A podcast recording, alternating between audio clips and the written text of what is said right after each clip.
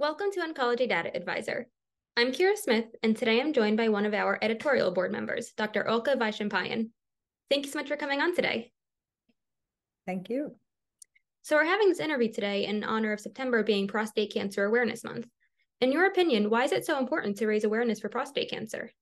Prostate cancer is very common. Uh, about one in four men with uh, uh, about the age of 50 who are being screened for prostate cancer will find that as a diagnosis. Uh, finding it early has a big significance because uh, the earlier you find it, the more curable it is.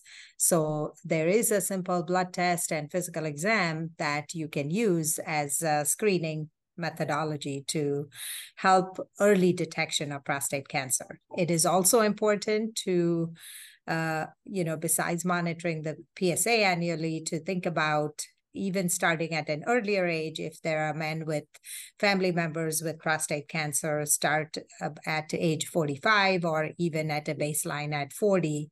Uh, African American patients should uh, ideally get a baseline PSA at age 45 and, uh, you know, be rigorous about screening. Uh, also, there are a number of things that can impact the PSA level. So keep in mind that there are things like uh, uh, if you're on medication for benign prostatic hypertrophy, or depending on the clinical uh, picture of some other medical conditions, can impact the PSA. But if you're on medication for BPH, definitely the cutoff for uh, prostate cancer for the PSA screening should be lower than our traditional. Traditionally, we expect a PSA above four to be considered for biopsy or at least have a discussion looking into diagnosis of prostate cancer. Uh, for patients who are on medication for BPH, that cutoff should be around 2.5. So you mentioned prostate cancer screening and prevention. What are the current standards for these, and have there been any updates in the way that they're approached? In screening, I think uh, you know we are getting somewhat better in terms of screening. There are new tests that are being developed looking at a blood tests to evaluate for presence of cancer. Uh, currently, though, the PSA is remains our best uh, go-to test, very easily available, you know, all over. A simple blood test that you can do once a year. Uh, I think it is important to think about screening for prostate cancer at age 50 or over, uh, unless there are some special circumstances other advances in terms of uh, early management, I think the treatment is getting better. So even if you are diagnosed with early stage prostate cancer, uh, the new surgical techniques with robots and uh, also cryotherapy and uh, very exquisite planning techniques of radiation will help people get effective treatment without it having less and less, with it actually having less and less long term effects. Mm-hmm. Great. Have there been any new diagnostic techniques recently? So the big one I would say is if there is a high risk uh, based on PSA or even for active surveillance. So active surveillance for prostate cancer is becoming more and more adopted in the low grade to intermediate grade prostate cancer. So not very aggressive disease, obviously, or high risk disease that we have to treat but for the patients who have you know very slow growing very uh, early stage prostate cancer active surveillance is a valid option. And uh, what diagnostically what allows us to separate out the high risk from the low risk is a couple of new things. One is a prostate MRI, which is, uh, you know, very useful in identifying high grade or aggressive looking areas within the prostate, because we all know when we biopsy, we are getting a tiny piece and you could easily miss high risk areas. So the imaging allows us to identify which areas are likely to be high risk. And if they look like they are high risk, we would avoid uh, active surveillance and actually do treatment. The other thing is there are uh, diagnostic techniques which are run on the tissue. When we biopsy, you can run a genetic score, genomic score, that allows us to identify, even if uh, on basic pathology, it's called low grade or very early, uh, less aggressive disease. Within the genomics, you can find out who out of those patients is likely to have aggressive disease longer term. So that would be another way to sort of run genomics on the tissue that we have available and identify the high risk patients who should get active treatment versus the others can go on active surveillance. Great. And I'm sure there have been a lot of advances in new therapies as well recently. What have some of these updates in uh, therapeutic selection and management included? Yeah, therapy is changing rapidly in this disease, and very, very exciting advances are ongoing. In the last few years, we've basically altered the progress, I mean, the outcomes of uh, advanced prostate cancer. So, in advanced prostate cancer, previously we used to say, you know, we only had uh, hormone therapy, which is testosterone suppression therapy.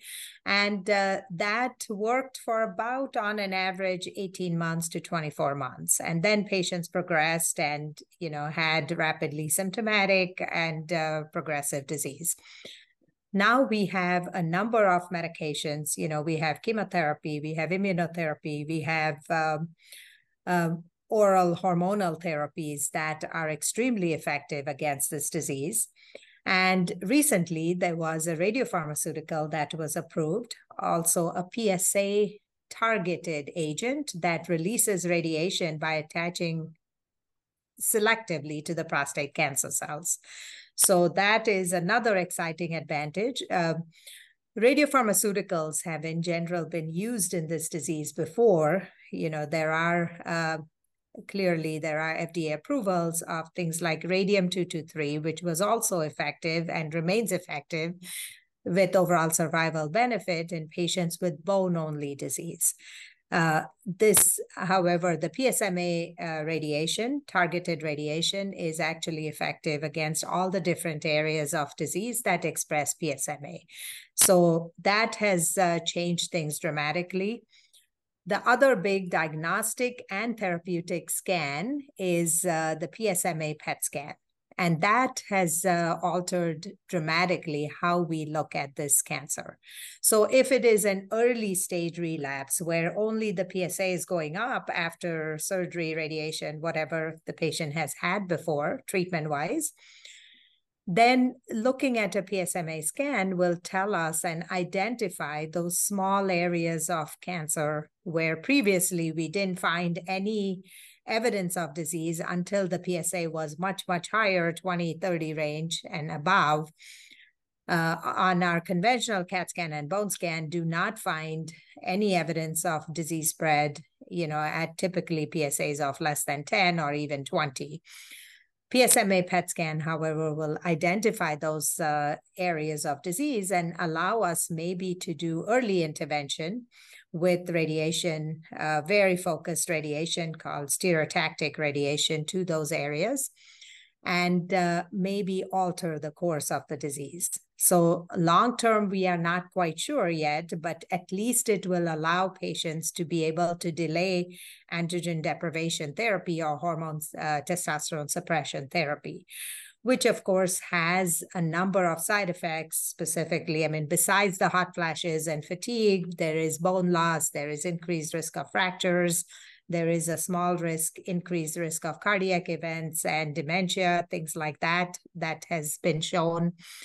So if we can delay or avoid starting the androgen deprivation therapy, that is a worthy goal in uh, these relapse patients. So, because of that, we are finding metastatic disease earlier and earlier.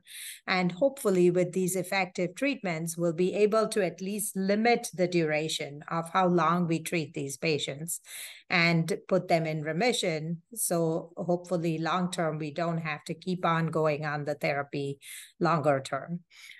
The other big change in uh, therapy has been that early treatment in metastatic disease. Previously, we used to wait until patients progressed on one avenue of therapy, which was the hormone injections, and then we use the second line and the third line therapies. Now there is more and more evidence that tells us that using a doublet therapy or treatment intensification upfront is definitely contributing to longer term life expectancy. So because of that, if in an otherwise healthy patient, if the they have metastatic disease, it is important to consider uh, not just androgen deprivation therapy, but adding chemotherapy with docetaxel and doing oral agent, one of the androgen receptor inhibitors, uh, such as enzalutamide, apalutamide, or darolutamide, and also uh, or abiraterone and prednisone. Great. It's so exciting that there have been so many uh, new advances recently. So, in light of uh, September being Prostate Cancer Awareness Month, what are some of the ways that clinicians can better raise awareness of prostate cancer and also help advocate for their patients? I think clinicians should consider and discuss prostate cancer screening and elicit family history in every patient uh, on an average. Uh, it is important to have that discussion and uh, talk to patients that early detection is probably going to save lives.